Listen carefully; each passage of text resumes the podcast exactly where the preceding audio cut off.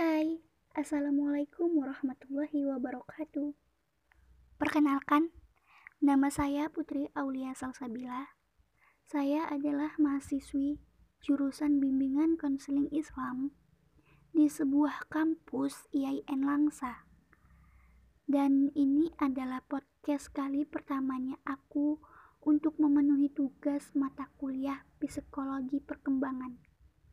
Di sini aku akan membahas tentang keadaan kognitif dan perkembangan pada masa dewasa awal. Untuk mempelajari psikologi perkembangan, tidak akan terlepas dari masa-masa di mana manusia itu terus tumbuh dan berkembang. Transisi dari masa remaja ke dewasa, atau dikenal dengan emerging adulthood, beranjak dewasa terjadi pada usia 18 sampai 25 tahun. Masa ini ditandai dengan eksperimen dan eksplorasi ya, mengeksplorasi jalur karir yang ingin mereka ambil. Yang ingin menjadi individu seperti apa dan gaya hidup seperti apa. Dalam Sunproc 2011, Jeffrey Arnett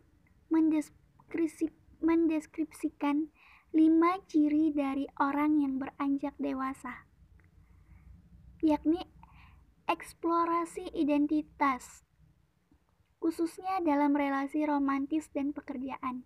Terjadi perubahan penting yang menyangkut identitas, ketidakstabilan, perubahan tempat tinggal, ketidakstabilan dalam hal relasi romantis, pekerjaan, dan pendidikan.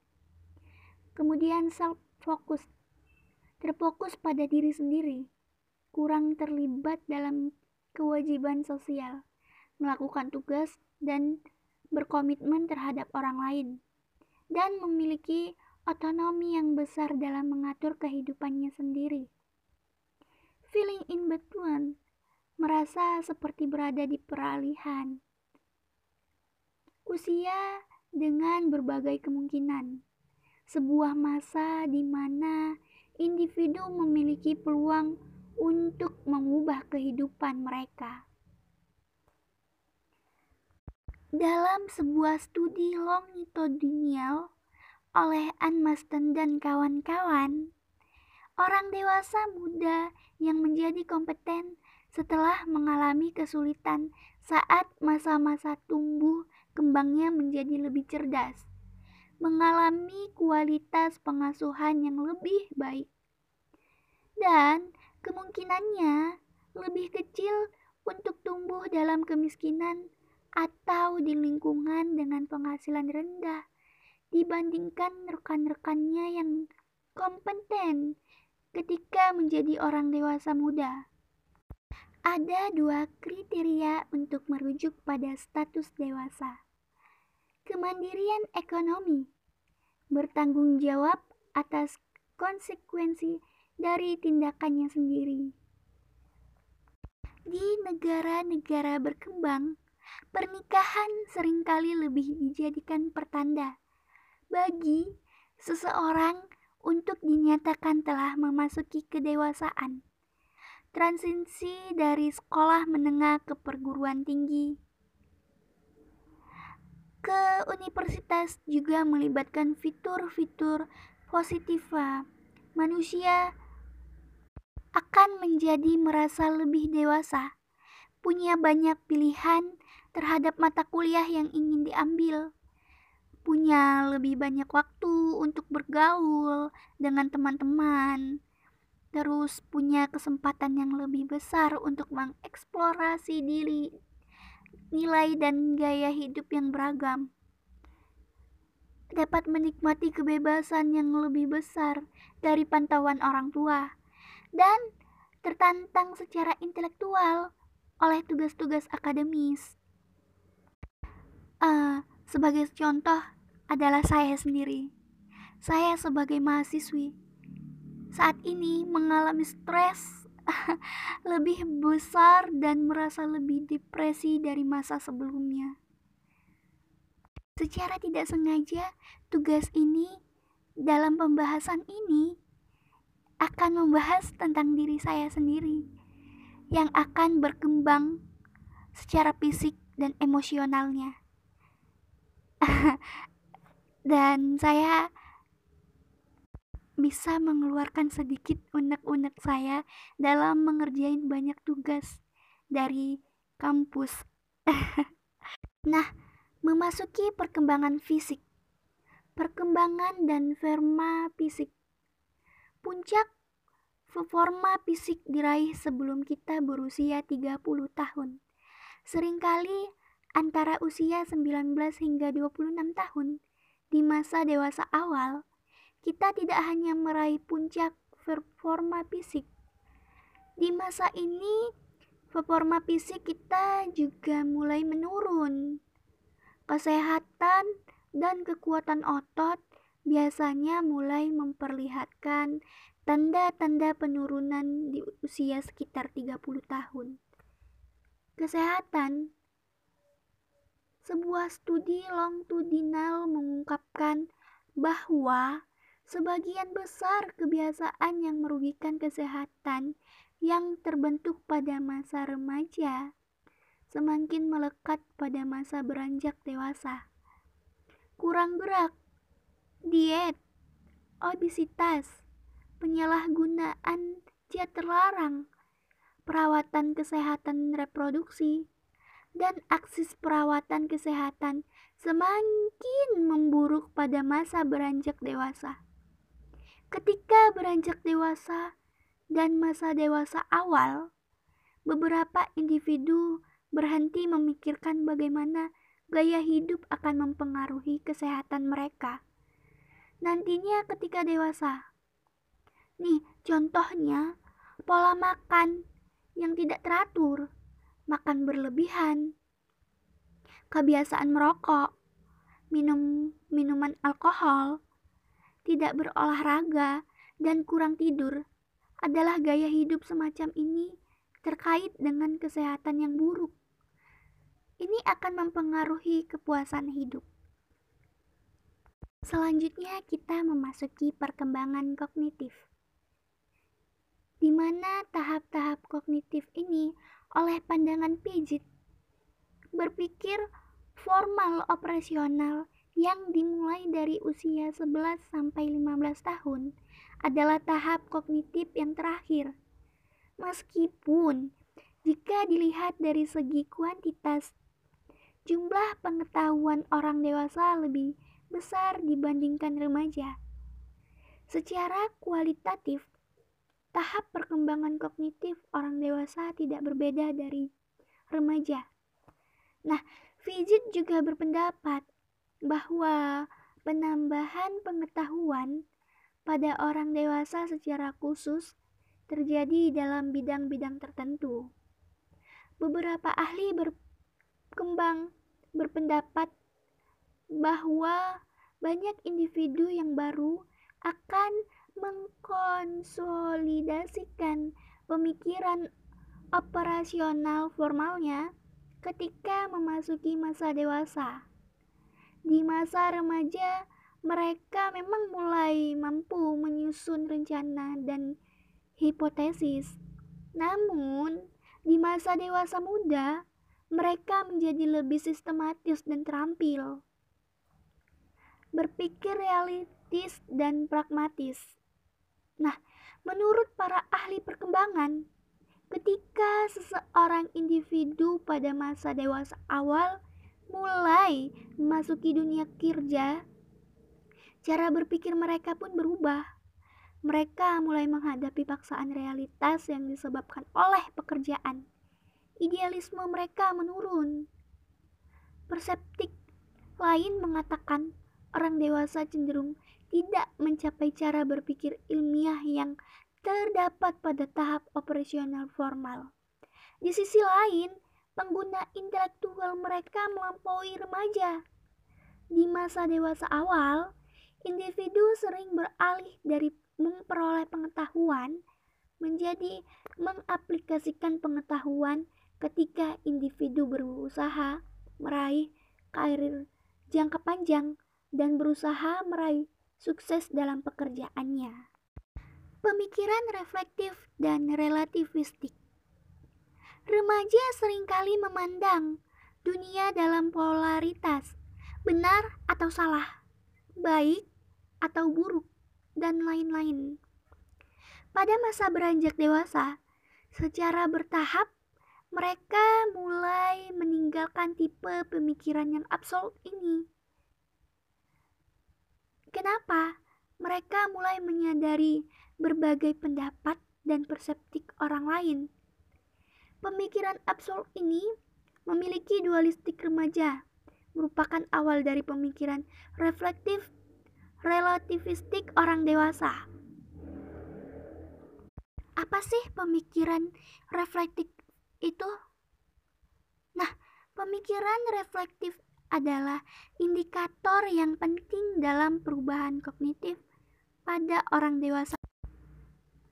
Gisela Lebevy mengatakan bahwa meningkatnya kompleksitas budaya di abad terakhir telah menimbulkan kebutuhan yang lebih besar untuk berpikir secara lebih kompleks dan reflektif agar dapat mempertimbangkan hakikat tantangan yang berubah. Aspek penting perkembangan kognitif pada individu yang beranjak dewasa menentukan pandangannya, khususnya mengenai dunia. Mengenali bahwa pandangan dunia bersifat subjektif dan memahami perlunya pengetahuan berbagai pandangan dunia yang berbeda-beda. Bahkan, level pendidikan yang dicapai individu yang beranjak dewasa secara khusus mempengaruhi bagaimana mereka akan memaksimalkan potensi berpikir mereka. Memasuki tahap postformal, sejumlah ahli mengusulkan adanya tahap kognitif kelima pemikiran postformal.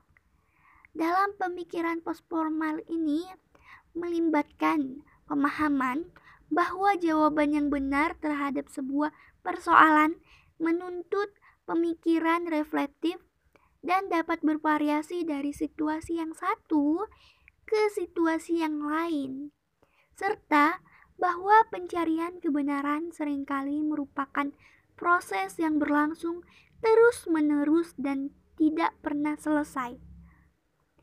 Bahkan mereka tidak dapat memahami bahwa solusi terbaik yang diterapkan di pekerjaan tidak selalu juga merupakan solusi terbaik di rumah. Apalagi di saat pemikiran postformal juga mencakup keyakinan solusi terhadap permasalahan harus bersifat realistis serta bahwa faktor emosi dan subjektif dapat mempengaruhi pemikiran. Mereka cenderung berpikir lebih jernih ketika sedang berada dalam kondisi tenang dibandingkan jika sedang berada dalam kondisi marah. Para peneliti menemukan bahwa orang dewasa muda cenderung lebih menggunakan pemikiran postformal dibandingkan dengan remaja. Namun, gagasan ini masih bersifat kontroversial. Memasuki dalam tahap kreativitas. Pada puncak kreativitas diraih di masa dewasa, sering kali di usia 40-an. Setelah itu menurun Meskipun demikian, terhadap variasi ekstensif individu untuk hasil kreatif rentang hidup yang uh, pemikiran mengenai mundurnya daya kreativitas seiring dengan bertambahnya usia. Nah, perlu disertai dengan pertimbangan-pertimbangan yang berkaitan dengan aspek-aspek yang bersangkutan. Kemudian karir dan pekerjaan. Dalam perubahan perkembangan karir dan pekerjaan, menjelang awal dan pertengahan usia 20-an. Ini masa-masa siswa-siswi untuk banyak individu yang sudah menyelesaikan pendidikan mereka dan mulai bekerja penuh waktu. Sejak usia pertengahan 20 hingga akhir masa dewasa awal, individu sering mencari kestabilitasan untuk karir awal mereka di bidang tertentu. Bekerja keras untuk meningkatkan karir dan memperbaiki keadaan finansial mereka. Dalam Santruk 2002, 2011, Moon menjelaskan tentang mitos karir keyakinan kultural yang tertanam dalam kerja keras untuk saat-saat yang panjang selama masa dewasa akan menciptakan jalur status, keamanan, dan kebahagiaan. Banyak individu mempunyai konsep ideal tentang jalur jalur karir untuk mencapai mimpi eskalasi mobilitas sosial melalui tangga pekerjaan. Juga menentukan jalan dan tujuan hidup. Menurut William Damon, berpendapat bahwa terlalu banyak bermain-main di masa remaja dan tidak punya tujuan yang jelas semasa kuliah dan sekolah akan membuat mereka beresiko tidak menemukan potensi diri, dan tidak menemukan tujuan hidup yang bisa memberi mereka energi. Kebanyakan guru dan orang tua mengkomunikasikan pentingnya tujuan seperti belajar, kelas, dan mendapatkan nilai bagus. Tapi, jarang mendiskusikan tentang ke mana arah tujuan semacam itu. Terlalu sering Siswa yang hanya berfokus pada tujuan jangka pendek dan tidak menggali gambaran besar dan jangka panjang tentang apa yang ingin mereka lakukan dalam hidup. Memasuki pengaruh kerja. Pekerjaan mendefinisikan seseorang secara mendasar.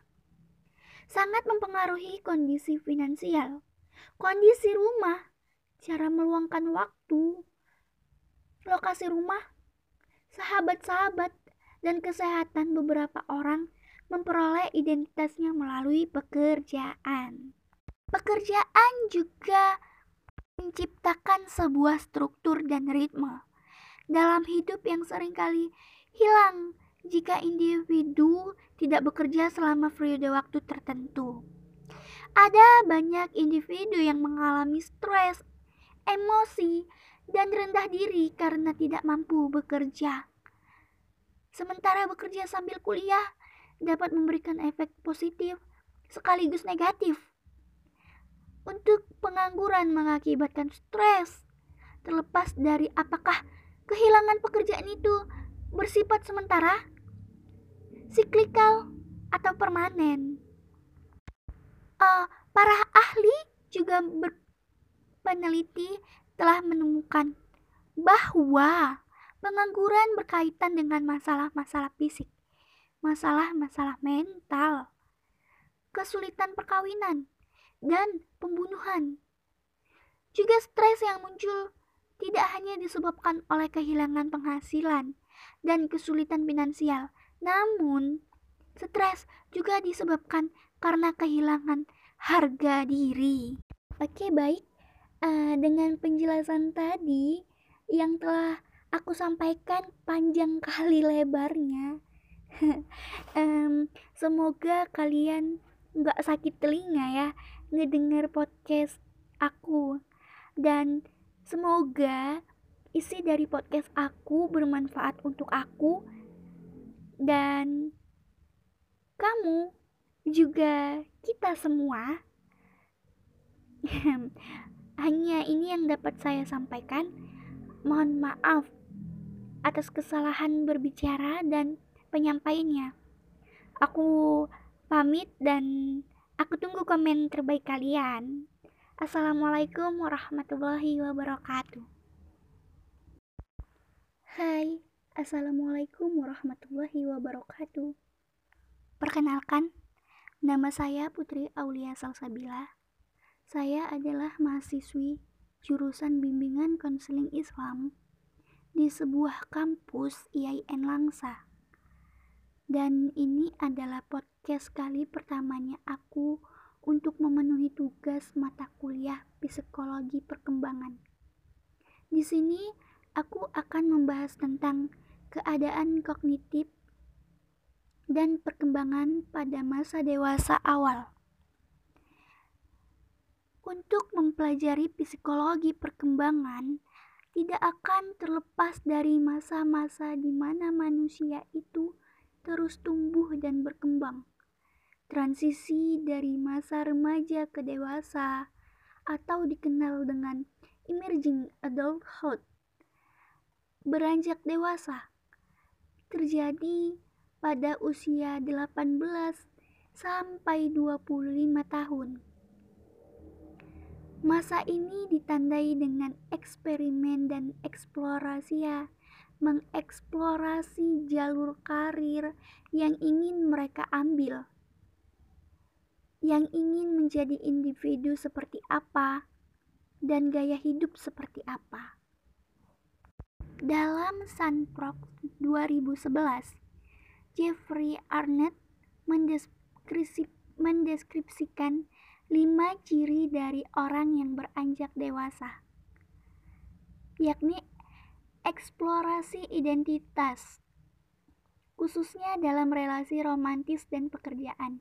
Terjadi perubahan penting yang menyangkut identitas, ketidakstabilan, perubahan tempat tinggal, ketidakstabilan dalam hal relasi romantis, pekerjaan, dan pendidikan. Kemudian self fokus, terfokus pada diri sendiri, kurang terlibat dalam kewajiban sosial, melakukan tugas, dan berkomitmen terhadap orang lain, dan memiliki otonomi yang besar dalam mengatur kehidupannya sendiri.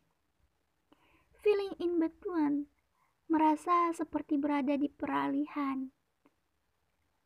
Usia dengan berbagai kemungkinan sebuah masa di mana individu memiliki peluang untuk mengubah kehidupan mereka.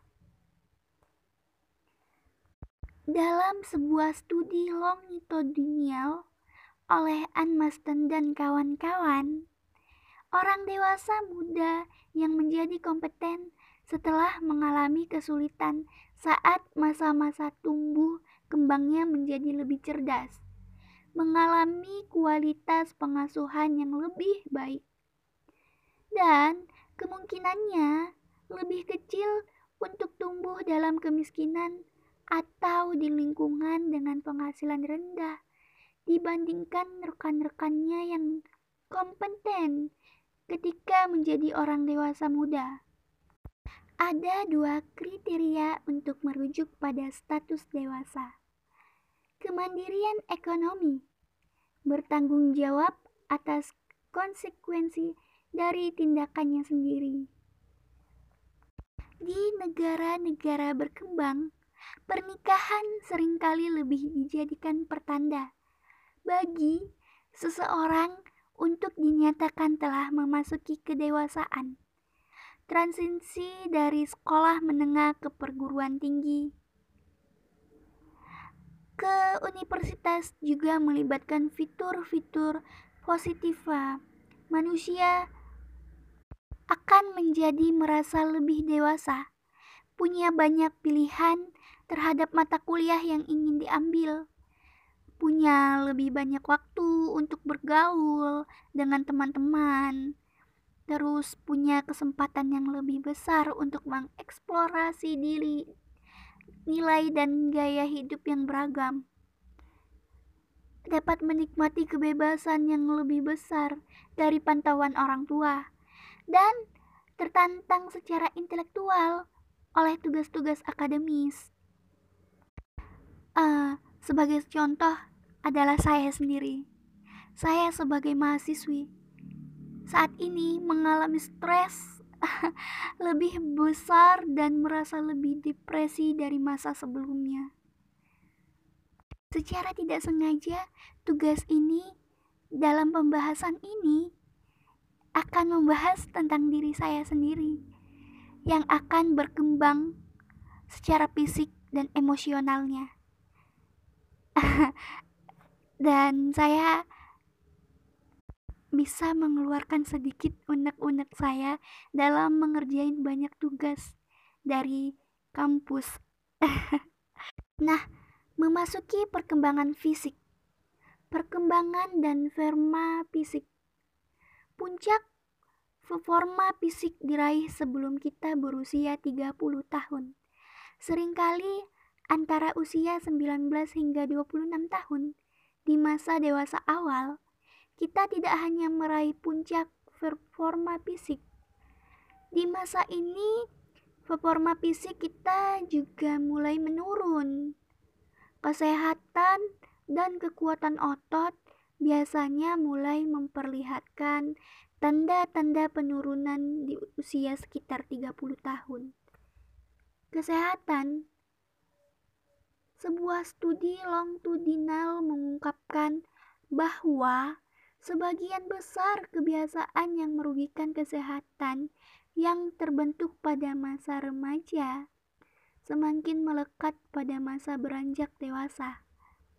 Kurang gerak, diet, obesitas, penyalahgunaan zat terlarang, perawatan kesehatan reproduksi, dan akses perawatan kesehatan semakin memburuk pada masa beranjak dewasa. Ketika beranjak dewasa dan masa dewasa awal, beberapa individu berhenti memikirkan bagaimana gaya hidup akan mempengaruhi kesehatan mereka.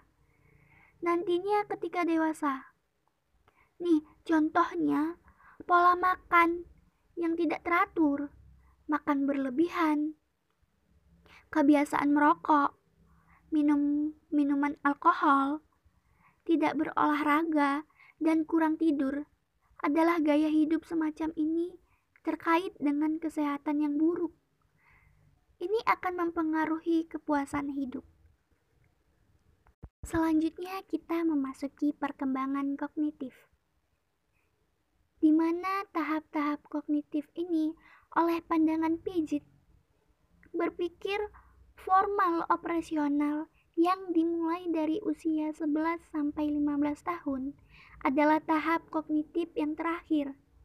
Meskipun jika dilihat dari segi kuantitas, jumlah pengetahuan orang dewasa lebih besar dibandingkan remaja. Secara kualitatif, Tahap perkembangan kognitif orang dewasa tidak berbeda dari remaja.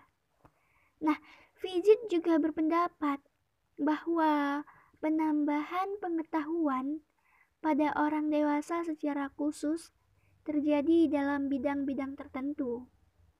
Beberapa ahli berkembang berpendapat bahwa banyak individu yang baru akan mengkonsolidasikan pemikiran operasional formalnya ketika memasuki masa dewasa.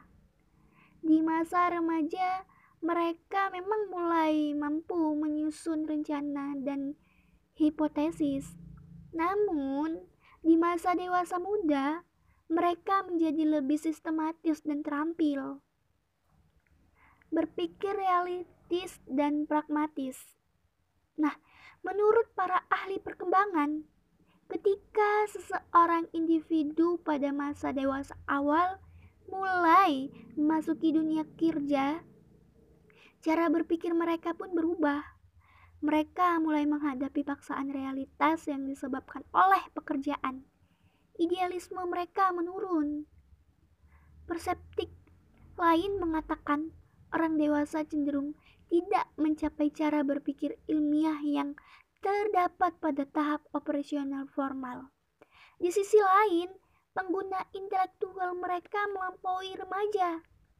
Di masa dewasa awal, individu sering beralih dari memperoleh pengetahuan menjadi mengaplikasikan pengetahuan ketika individu berusaha meraih karir jangka panjang dan berusaha meraih sukses dalam pekerjaannya. Pemikiran reflektif dan relativistik. Remaja sering kali memandang dunia dalam polaritas, benar atau salah, baik atau buruk, dan lain-lain. Pada masa beranjak dewasa, secara bertahap mereka mulai meninggalkan tipe pemikiran yang absolut ini. Kenapa? Mereka mulai menyadari berbagai pendapat dan perseptik orang lain.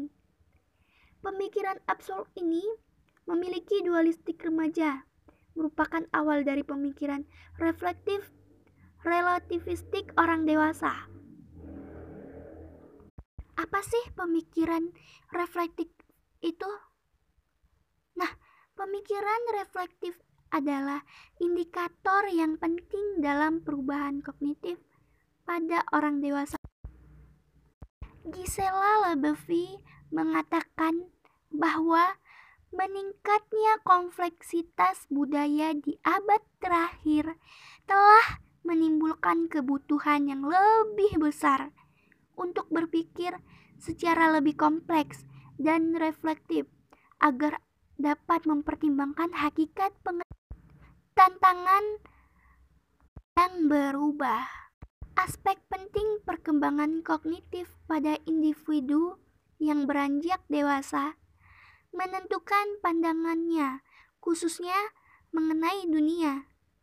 Mengenali bahwa pandangan dunia bersifat subjektif dan memahami perlunya pengetahuan berbagai pandangan dunia yang berbeda-beda.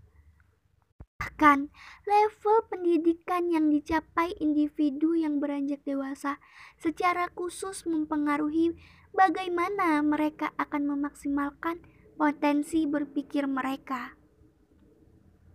Memasuki tahap postformal. Sejumlah ahli mengusulkan adanya tahap kognitif kelima pemikiran postformal. Dalam pemikiran postformal ini, melibatkan pemahaman bahwa jawaban yang benar terhadap sebuah persoalan menuntut pemikiran reflektif dan dapat bervariasi dari situasi yang satu ke situasi yang lain, serta bahwa pencarian kebenaran sering kali merupakan proses yang berlangsung terus-menerus dan tidak pernah selesai. Bahkan mereka tidak dapat memahami bahwa solusi terbaik yang diterapkan di pekerjaan tidak selalu juga merupakan solusi terbaik di rumah. Apalagi di saat pemikiran postformal juga mencakup keyakinan solusi terhadap permasalahan harus bersifat realistis serta bahwa faktor emosi dan subjektif dapat mempengaruhi pemikiran.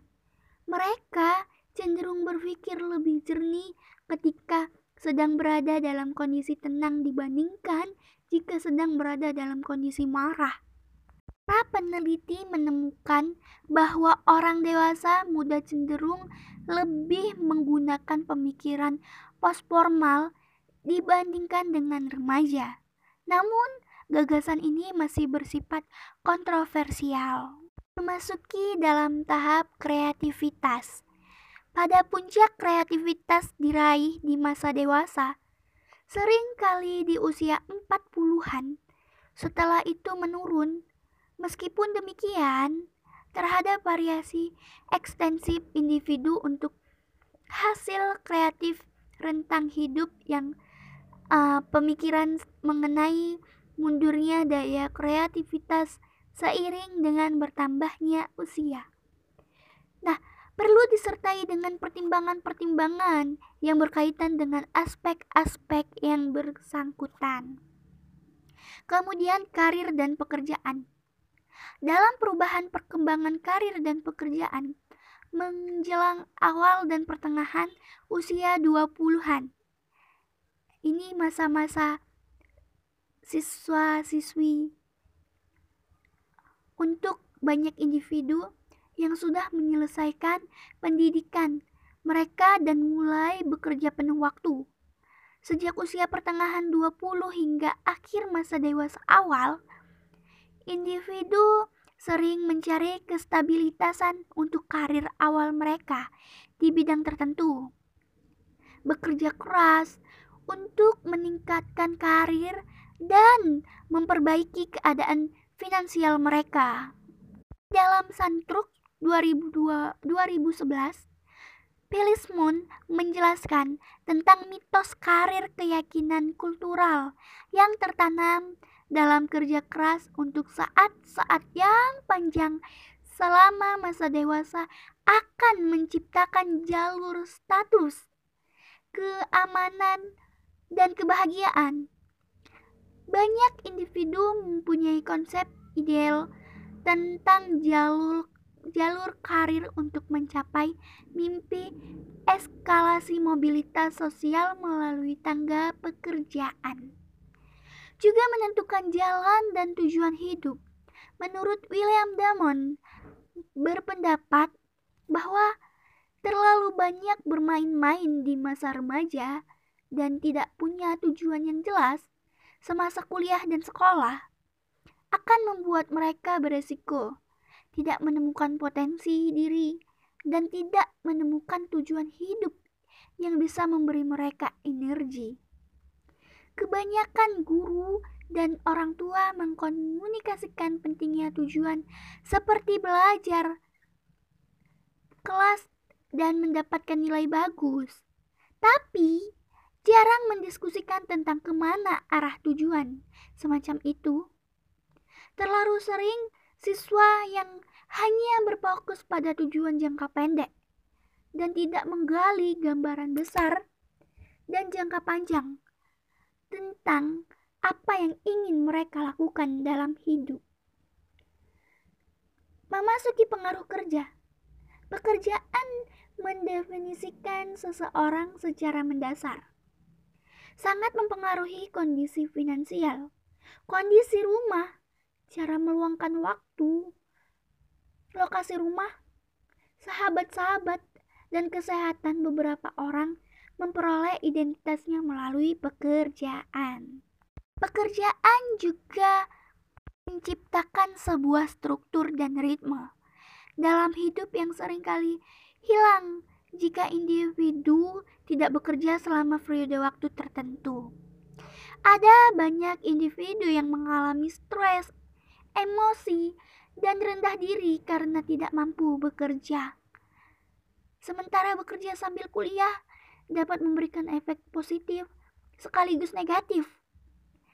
Untuk pengangguran mengakibatkan stres, terlepas dari apakah kehilangan pekerjaan itu bersifat sementara, siklikal, atau permanen.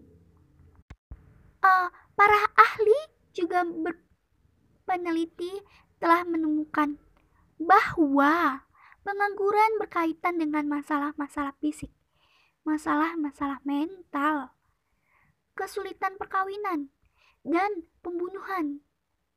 Juga stres yang muncul tidak hanya disebabkan oleh kehilangan penghasilan dan kesulitan finansial, namun stres juga disebabkan karena kehilangan harga diri. Oke, baik uh, dengan penjelasan tadi yang telah aku sampaikan panjang kali lebarnya. Um, semoga kalian nggak sakit telinga ya ngedenger podcast aku. Dan semoga isi dari podcast aku bermanfaat untuk aku dan kamu juga kita semua hanya ini yang dapat saya sampaikan. Mohon maaf atas kesalahan berbicara dan penyampaiannya. Aku pamit dan aku tunggu komen terbaik kalian. Assalamualaikum warahmatullahi wabarakatuh.